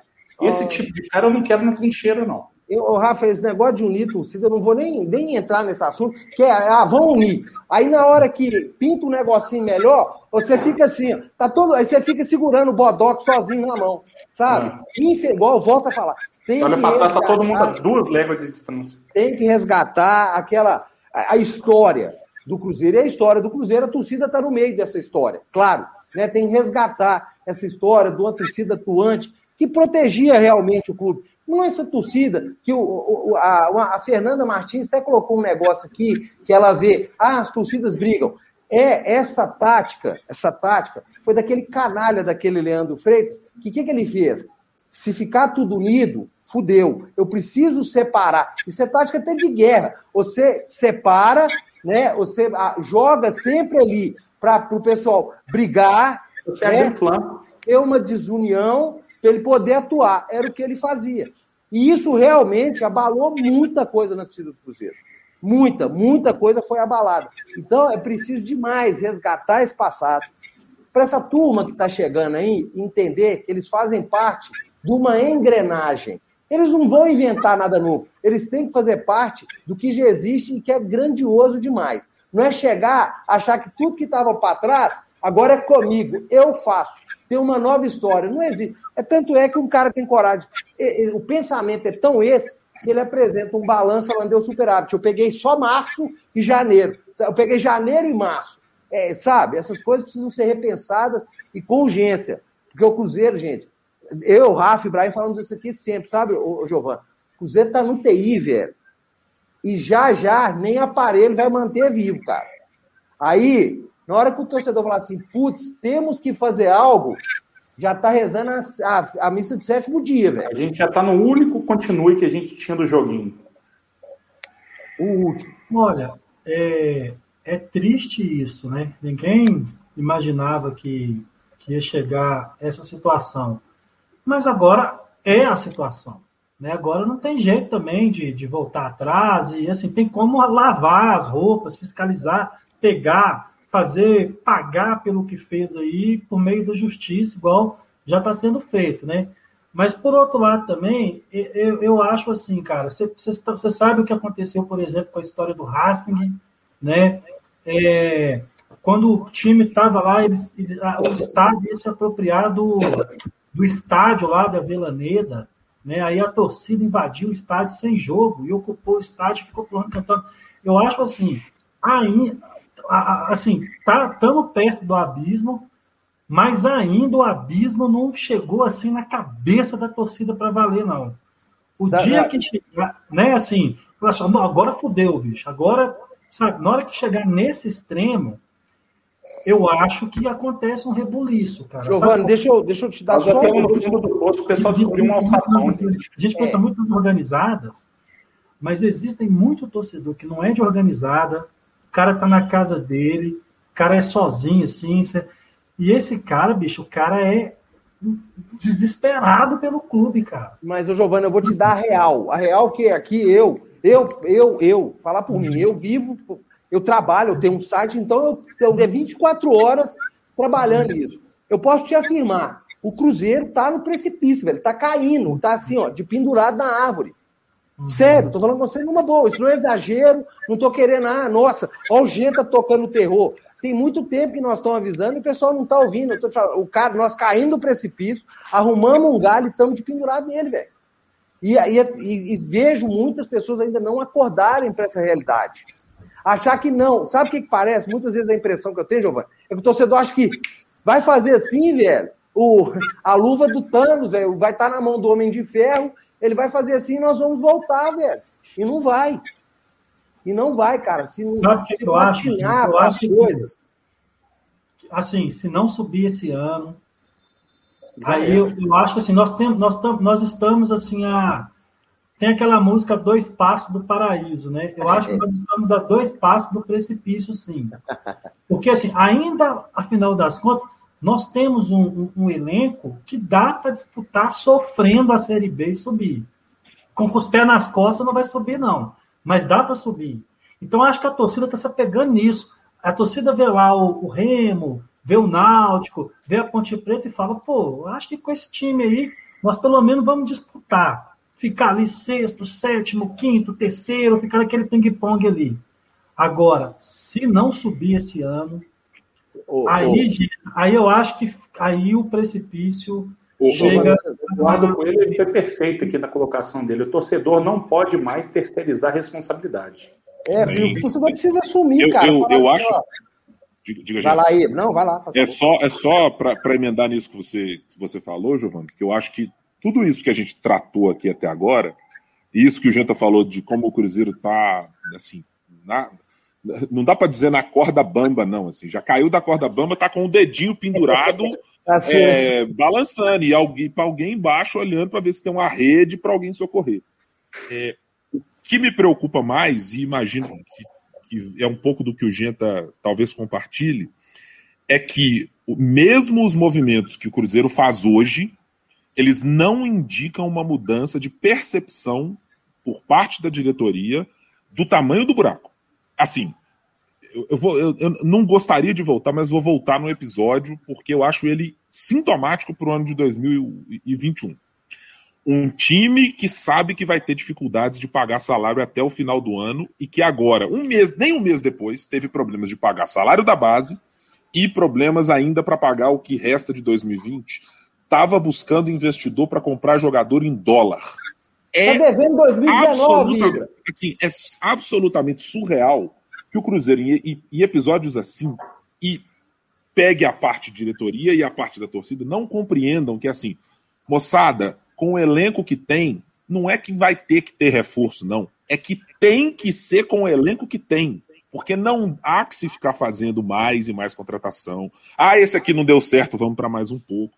É o seguinte, moçada, precisa entender se a gente não usar, se não trabalhar o que tem de base, se não valorizar o que está aqui, não fazer episódios bizarros, como parece nitidamente que vai ser o episódio Potker, de você vender um ativo do clube a preço de banana, banana para fazer vontade de um treinador é, que veio aqui, que veio aqui ideias absolutamente ultrapassadas, mas muito obrigado por ter nos salvado de um cenário pior, mas que não era um treinador para construir projeto de absolutamente nada para três anos de clube. É absurdo achar que o Filipão, que não estava mais aí para o futebol, iria construir um projeto de Cruzeiro para três anos e fazer transações desse tipo. Então, a minha percepção ainda é de que o que nos coloca no cenário ainda pior é que não há uma percepção do que temos que fazer como clube de que assim, moçada, temos um lateral esquerdo da base que funcionou, Matheus Pereira.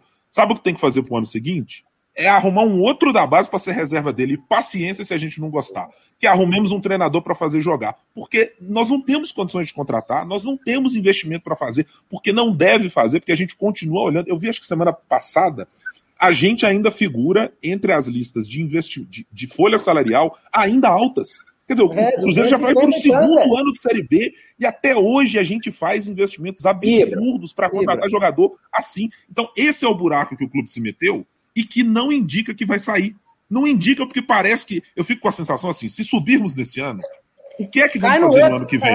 Vamos subir, vamos contratar jogador, agora tem que fazer isso. Aí você abaixa uma dívida para um valor X, para no ano seguinte aventureiro de novo e falar: temos que contratar, vamos fazer isso aqui. Mas não tem jeito, aí vai quebrar de novo, aí vai querer ter mais 200 milhões na conta do clube. Infelizmente, dói, eu não gostaria, mas dói. Mas se não for assim, se a gente não olhar para isso, estamos fadados a mais cedo ou mais tarde, é o buraco, não tem o que fazer. Ô, ô Ibra, não existe você ter. Você, não existe você ter Cezinha, você ter Paulo Eduardo, até o Wellington, tá? Até o Wellington. Eu acho que ele tá o Wellington foi jogado numa, numa podre ali, uma coisa você entrar pilhado contra o Atlético, depois dar a sequência que é complicado. Não existe você ter esses caras no elenco e eles perderem espaço pro Brock, velho. Você paga. Aí o torcedor cai na bobagem de falar assim: o Brock veio de graça. Não existe jogador que vem de graça, só. Você tem que pagar salário, velho que jogar de graça se você não tivesse que pagar nada. Rescisão amigável, não vou pagar nada. Vai pagar sim. Vai pagar. O jogador não é idiota, vai pagar sim. Vai claro pagar, vai pagar, entendeu? Essas coisas. E o Cruzeiro é erro zero, velho. Isso não pode acontecer mais, de, nem fudendo. Entendeu? Não pode. Olha pra você ver. Você, aí você pega lá o balanço do Cruzeiro, você pega a parte lá que tá venda de atletas. Vê quanto que rende a venda do camarada que é da base e vê quanto que rende o camarada que chegou. Cara, o camarada que chegou é prejuízo, velho porque você gasta uma fortuna com ele e o Cruzeiro começou a trazer uma veiarada do caralho que não tem mais mercado para vender. Isso há pouco tempo. E os meninos da base, venda ruim, como foi a do Caio Rosa, rendeu muita grana. Então, se não começar a entender o que, que o Cruzeiro está hoje, Giovano, nós vamos viver da nossa história, viu, meu amigo? Não, não que eu esteja discordando, pelo contrário, eu estou concordando. Mas Não, vamos, pensar aqui, vamos pensar aqui na, na outra perspectiva. Igual, eu, por exemplo, se a gente for fazer um programa aqui para ficar só criticando a diretoria do início ao fim, eu tenho argumento para usar o programa inteiro para descer o pau na diretoria agora. Inclusive, é, tem situações dentro da diretoria do Cruzeiro que eu não consigo nem entender. Assim, a gente não tem acesso, né? É tudo muito nebuloso. Mas, pessoal, por outro lado, eu penso o seguinte: dois anos na B. Cara, se for para o terceiro, Acabou. eu vou te falar, não é só a questão financeira, a questão. Cara, é um, um abalo na imagem, assim, na, sabe, na, na moral, na, de tudo. É um desastre a, é, de proporções que a gente não consegue nem imaginar ainda. Então, assim, eu não estou, por favor, não entenda que eu estou defendendo, pelo contrário. Mas, assim, eu, eu esse ano, eu ainda fazia um, uma, arriscaria manter um elenco mais ou menos, um salário ou outro aqui. Claro que esse negócio do pote. Mas esse elenco não é mais ou menos, Giovanni. Esse elenco é não, é ruim. O problema Isso. é que as apostas que a gente tem feito são caras Isso. e, não, e rendem pouco, né? Concluir para vocês entenderem que aí que vem a parte que eu vou concordar 100% agora.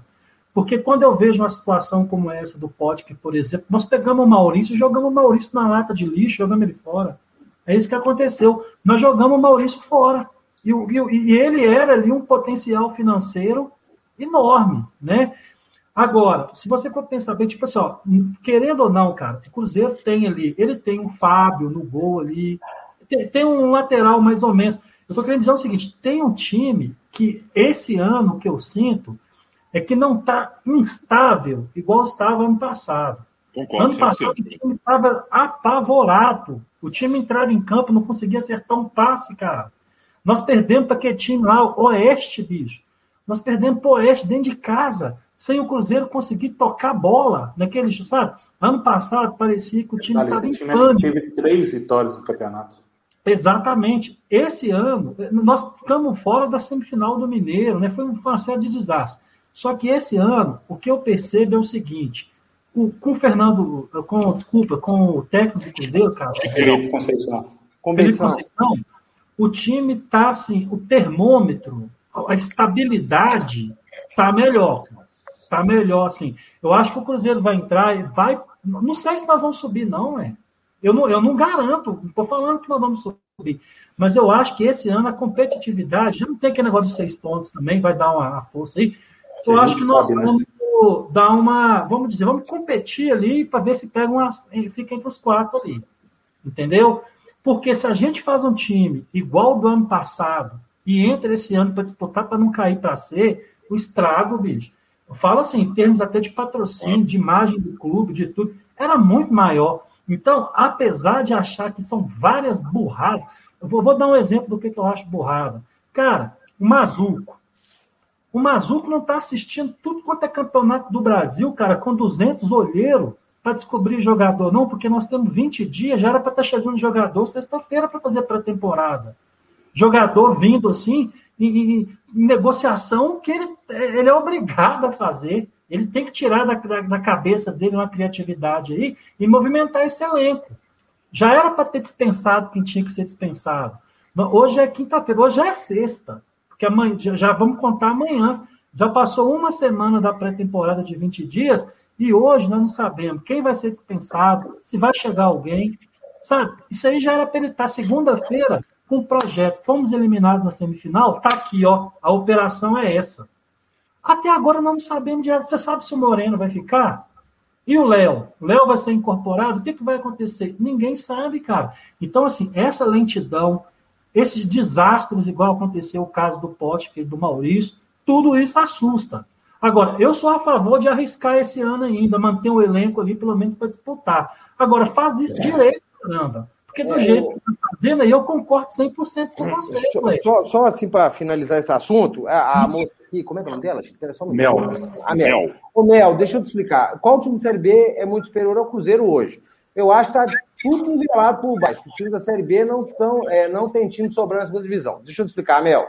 O time da Série B monta uma equipe com um salário que ele sabe que ele vai pagar os caras. Deixa eu te falar, não pagar salário para atleta é uma desgraça, porque você imagina você ir trabalhar todo dia e aí você começa a não receber. Vai chegar no quinto dia, no, depois você recebe no quinto dia, o último.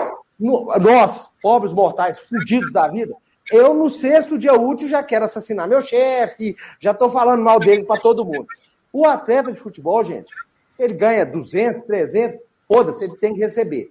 Esse é o problema, Mel. Se você, o Cruzeiro hoje não tem, concordo, não tem uma equipe, tá tudo nivelado por baixo. Só que a nosso, nós nivelamos por baixo com alguns atletas com salário que não vai dar. O, Cruzeiro o problema é quem não vai, vai pagar salário na frente, né, gente? Os outros times podem acabar o ano pagando salário e se na reta final precisar, você não tem o argumento do jogador poder dizer assim, porra, mas também os caras não me pagam, eu quero olhar é outro clube já nessa reta final, porque o ano que vem eu não quero ficar aqui. Chapecoense, Chapecoense ganhou a Série B ano passado. Mas, com... mas é, Giovani, o exemplo, Giovani, o exemplo Chapecoense, é, o exemplo Chapecoense do ano passado e o exemplo Santos na final da Libertadores, eles não podem ser usados como regra, Jamais. eles são as exceções. exceções. O Flamengo e o Palmeiras, que são que estão fazendo trabalhos de ganhar por anos seguidos. O Cruzeiro, que foi bicampeão aqui por anos seguidos, foi porque pagou salário para essa turma. Quando não pagou, o resultado está aí. Aquilo, a, a, gente está tratando talvez como exceção. Já deu, já deu para trás no meio da Libertadores. Exatamente. Esses caras. Esse, não, assim, é eu jogo, concordo. Né? Salário tem que jeito, cara. Se não tiver. Senão o cara não vai. O cara não vai. Não que eu acho que o jogador é tudo canalha, se vergonha, não é isso, não. Você vai perder o grupo. Ano passado nós perdemos o grupo quando a notícia do bolo de Potker ter recebido um milhão de luva na mão, com o elenco todo, administrativo, faxineiros, cambal, todo mundo devia salário, tinha um que estava todo bonitão na fita. Tava todo mundo lá tomando chup-chup e o cara tava com um corneto na mão. Ô Mel, eu, ó, se tiver salário em dia, não tiver muita papagaiada externa, externa, quando eu falo, não é torcedor, torcedor para fazer o que quiser se não tiver muita papagaiada, sabe, de extracampo ali, vou falar aqui no bom português, diretoria querendo fazer uma gracinha ou outra, eu acredito que suba, viu? Eu acredito que suba, mas precisa do salário estar tá em dia. Isso aí, se não e tiver, se cara, subir, gente, chega uma hora zero. Se subir, 2022 tem que entender que nós vamos ser tipo um Fortaleza, bicho, um esporte. Boa, boa Giovanni, boa. Disputar ali para sonhar com a vaga na Sul-Americana e passar uns três anos ali escapando do rebaixamento. Perfeitamente. Aí depois, é aos, né, depois de 2025, é, vai ter que ter essa paciência aí. Só que tem um detalhe aí, galera. Ano que tem que subir esse ano, porque ano que vem, cara, deixa eu explicar, vocês vão entender. Vai acabar a pandemia. Todo mundo vai ser vacinado esse ano aí, pelo que. Se, se, né, não vou nem xingar aqui questão política, não. Mas se der tudo certo, nós vamos vacinar. Bicho, quando vacinar, o brasileiro é um povo festeiro pra caramba. Imagina o carnaval do ano que vem, cara. Pô, o carnaval do ano que vem, eu acho que vai ter gente desmaiado, gente tendo infarto, porque assim. A essa boneteira, né? Essa festa com, com, com o coronavírus, o povo tá fazendo festa, né? Você imagina os estádios, cara. Eu acho que vai ser um festival de estádio lotado, de norte a sul do Brasil, pelo menos nos primeiros momentos ali, entendeu? Quando acabou, a torcida está de volta. Nós vamos pagar seis jogos ainda, se eu não me engano, né? Sem torcida. É, é. E aí, quando voltar a torcida, bicho, aí, aí eu confio. Aí eu confio. Rafael Pena falou que vai alugar um barraco ali na porta do Mineirão. Nós vamos passar lá pelo menos uns 15 dias bêbado lá dentro, lá, velho. Pois é, ué. Então, eu queria, de verdade, eu queria estar participando dessa festa aí da volta das torcidas na Série A, cara. Porque eu não, eu não tenho dúvida que a gente ia colocar 60 mil aí, uns 5, 6 jogos consecutivos, cara. Aí volta a ter renda, volta a ter recurso, consome pra caramba o produto do clube. Só que os caras têm que ser inteligentes. Agora, imagina acabar a pandemia, o Cruzeiro não sobe, o Brasil inteiro, as torcidas voltando pro estádio e a gente moadão, cara. Pô. Jotinha, Jotinha, meu amigo, você pode ficar tranquilo, assim que acabar essa merda dessa pandemia, você vai pro carnaval com a gente, viu, Mananguá? Pode ficar tranquilo, a gente vai revezando na cachaçada. Só o Rafa bebe, tem problema não. Eu não bebo, não faço questão.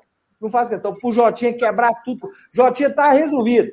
Você tá com a gente. Ô, Giovano, uma hora e trinta minutos de live, velho. Queria te agradecer a sua presença. Parece que assim, tem 10 minutos, né? Sensacional tudo que você trouxe. Acho que para o torcedor, o pessoal gostou demais, falando que está sendo uma aula, a live, cara. Assim, eu também.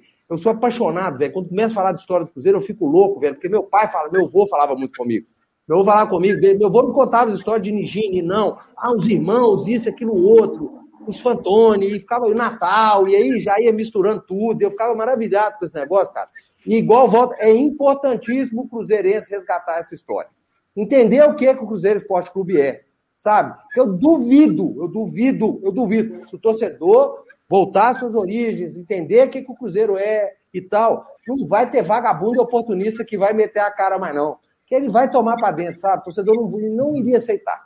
Eu queria te agradecer a sua presença, viu, velho? Foi sensacional, bicho. Cara, de verdade, numa boa, quem tem que agradecer aqui sou eu.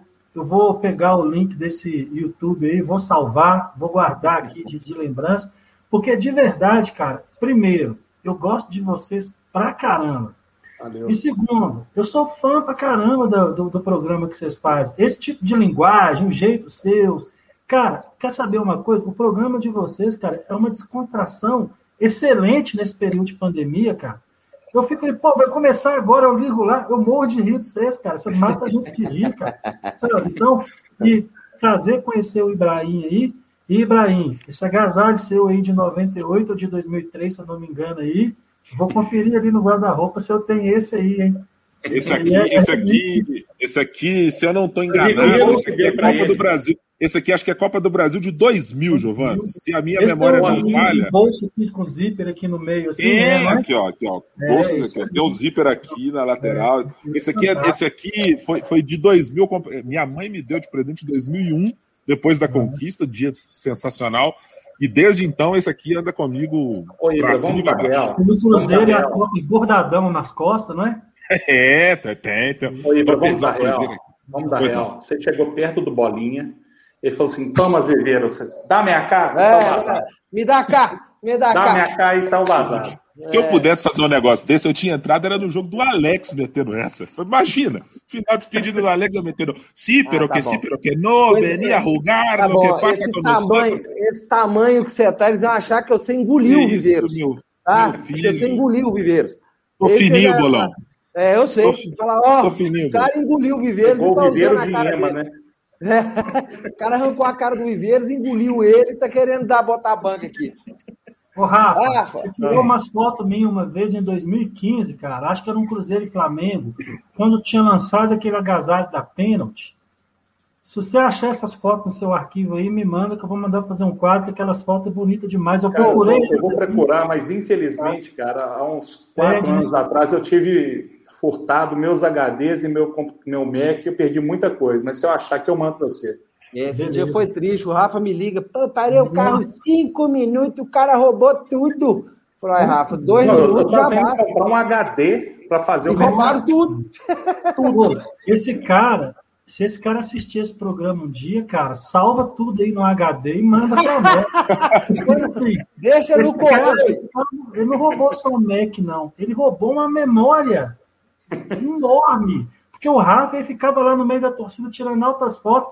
Aí, de repente, ele mandava para você umas fotos. Eu fiquei bonito demais naquelas fotos. Rafa era lambi-lambi, velho. Aqueles lambi-lambi. Você ficava na rodoviária ali, igualzinho. ah, vai. Como disse o Jotinha, o pai tá on. É, o Jotinha é nós no carnaval, viu, Jotinha? Vamos quebrar tudo, velho. Vamos quebrar tudo. Você fala para essa arrombada desse pai seu da sossego. Só para finalizar, Bela lembrança aqui da Mel. Lembro do Marco Aurélio pulando usando esse agasalho. Final da Copa do Brasil de 2000, velho. Marco Aurélio sai louco, grande, correndo, velho, na hora do gol do Giovanni. É, para a gente finalizar aqui, daquele momento Maguila, né? Agradecer Não, Rafael, todo mundo já são 40, o Ibrahim tá dormindo. O Ibrahim tá dormindo, velho. Deixa ele dormindo, cara abraço. A gente não pode ser ingrato com quem acompanhou com a gente aqui a live toda. A gente sabe que todo mundo que está aqui já deixou o jogo. Ingrato, a gente se inscreveu no canal. Aí tem que dar um abraço, né, velho? Um abraço que ficou faltando. Ser feio, velho. Então, tchau, velho. Não, não teve, calma, peraí.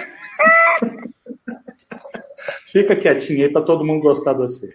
É, é, é. Vai pro cantinho do pensamento aí. Vai pro cantinho do pensamento. Vira a cadeira para trás e reflita os seus atos aí. Eu vou mandar um abraço para todo. Aí, bicho, olha só que desgraça. Esse negócio tá igual a Serra do Curral, mais ou menos na frente, todo comigo por trás. Um abraço para todo mundo aí que participou com a gente aí na live. Um abraço para Bruno Vox, para o Sargento Cabuloso Cabo Magno, ele o Beat, que ficou faltando um abraço ano passado. O Lion, lá do Murão, que está lá da Austrália vendo a gente aí. O Jotinha aí, ó. Você não vai perder aula amanhã, não, menino? É para Mel Oliveira aí, seja bem-vindo aí. Acho que é a primeira vez que a gente vê aqui no chat aqui. Obrigado pela presa, por Rapel Rocha, hum. o Cristiano Cardoso, para o Diego Santos, para o Rei de Copas, para o Walker JS, para o Guilherme de Otávio de Sena, para o Eduardo Coelho, para o Guilherme Otávio, quem mais? Para o Cristiano Cardoso, para o Gui Teixeira, o Fábio Henrique, um abraço para o Fabão lá do Grêmio Vetor Norte lá. E só falar para o Fábio o seguinte: o Cruzeiro não tem que nivelar as coisas por baixo, não, mas a gente tem que dar real. Isso que o Giovanni tem, a gente tem um pouquinho mais de. Eu me chateou demais. Teve, teve também, só para eu lembrar, Rafa, que participou mais cedo, bom, obviamente a Ana participou aqui com a gente. É, Cris Bretas também participou aqui um pouco mais Aí, cedo. Cris, Bruno Paiva. Teve uma outra galera também que estava. O Alex Atanás, acho que a gente citou um pouco mais cedo também, que participou. Teve uma galera, o Bruno Vox, é, o, o Pedro de Lima. Gladson assistindo com a gente aqui, que é parceiro do Giovanni lá na, no, no, livro lá. Gladson também, gente finíssima. Aliás, do, dos, dos, que fizeram o livro com o Giovanni também, quero citar um especial aqui, o Dioguinho, nosso grande Diogo, feríssima, feríssima, feríssima. Um dia tem que trazer esse maluco aqui também, porque esse é, é, é outro cruzeirense de primeiríssima qualidade. É idiota. Esse Rafael Pena é um imbecil, velho. É um imbecil. Ô, Giovanni, essa é a parte boa, velho. Eu gosto desse programa por causa disso, velho. Isso aqui é uma terapia, olha idiotice que o Rafael Pena faz, velho. Eu. Ah, cagado, velho. Só pra finalizar, pra acabar a noite, vem com a gente, Mussu! Aí vocês, falaram, aí vocês falaram em ídolos. Ídolos. Ídolos. Bom dia. Galera, obrigado. Quem não for inscrito no canal aí, se inscreva, compartilhe aí. Um abraço para meu amigo Rony Altieri, lá do São Paulo Raiz, que está assistindo a gente aqui. Para a Sandra, que toda semana está com a gente aqui. Para a Fátima também. Um abração para todo mundo aí. É, força para a família do Ô, Silvio Santos. amigos da TFC aí. Ah, é o. Certamente. Bom, bom descanso, boa passagem. É isso aí. Até mais, gente. Até domingo tem Valeu, mais. Giovano. Obrigadão. Tem mais ninguém pra mandar abraço, não, Rafa? Seja Tem não, cara. também um Olha a falta de educação. telespectador. Curte aí. Raycon. Esses meninos sabem o que é Raycon, velho. Você que é retardado. Isso aí era a fase quando o uma chegava nos bailinhos lá do sincera. Jaraguá. Ai, Jaraguá, velho. Faz Vai no como mano. Ainda conseguia atravessar a ponte do. Jaraguá sem cair na piscina. Conecte. Você lembra, gente? Camisa Ó. de força, essa, essa. Raycon tocando. 100% algodão. Ô, gente, Ô, gente, imaginar que o Atlético tá jogando e o jogo tá parado. filha tanta bomba que tá rolando lá fora. que coisa linda, hein? Opinião sincera. Aí, ó. Membros do exterior. Ô, gente, Caeté. vamos olhar Pedro com o Band lá se ele Leopoldo. consegue compagar uma das perucas dele, você botar essa Camisa de peruca. força. Rafael Pena. De segunda a Rafael Pena, tá sexta. todo mundo ouvindo. A hora que eu quiser. Sério? Grande abraço. Rafael. O Ministério da Saúde adverte: pensar criticamente pode causar mutações neurocognitivas irreversíveis, comprometendo significativamente a cinesia intelectual e a. Gente, pega a peruca daquela do Cala a décimo. boca! Cala a boca! dia, Acaba! Acaba! Cala a boca, Rafael Pena! Cala a A boca! fonte aberta, ela desce e. Segundo corte. Cala a boca! Vai dar, vai dar merda, vai, vai, vai, vai, vai. Vai dar merda, vai, vai, vai, vai, vai. Vai dar merda, vai, vai, vai, vai. Vai dar merda, vai, vai, vai, vai, vai. Vai dar merda, o vídeos que falou, hein? Vai dar, vai dar merda, vai, vai, vai, vai, vai. Vai dar merda, vai, vai, vai, vai, vai. Vai dar merda, vai, vai, vai, vai, vai. Olha o William. você vai ficar Cala a igualzinho. boca, Rafael Pena!